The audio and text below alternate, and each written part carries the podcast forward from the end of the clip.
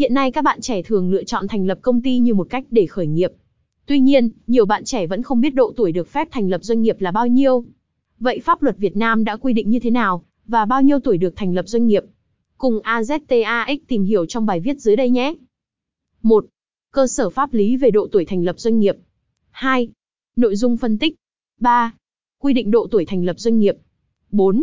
Người dưới 18 tuổi có được thừa kế công ty. 4.1 Quy định về kế thừa công ty. 4.2 Quy định về người giám hộ. 4.3 Các trường hợp kế thừa công ty dưới 18 tuổi.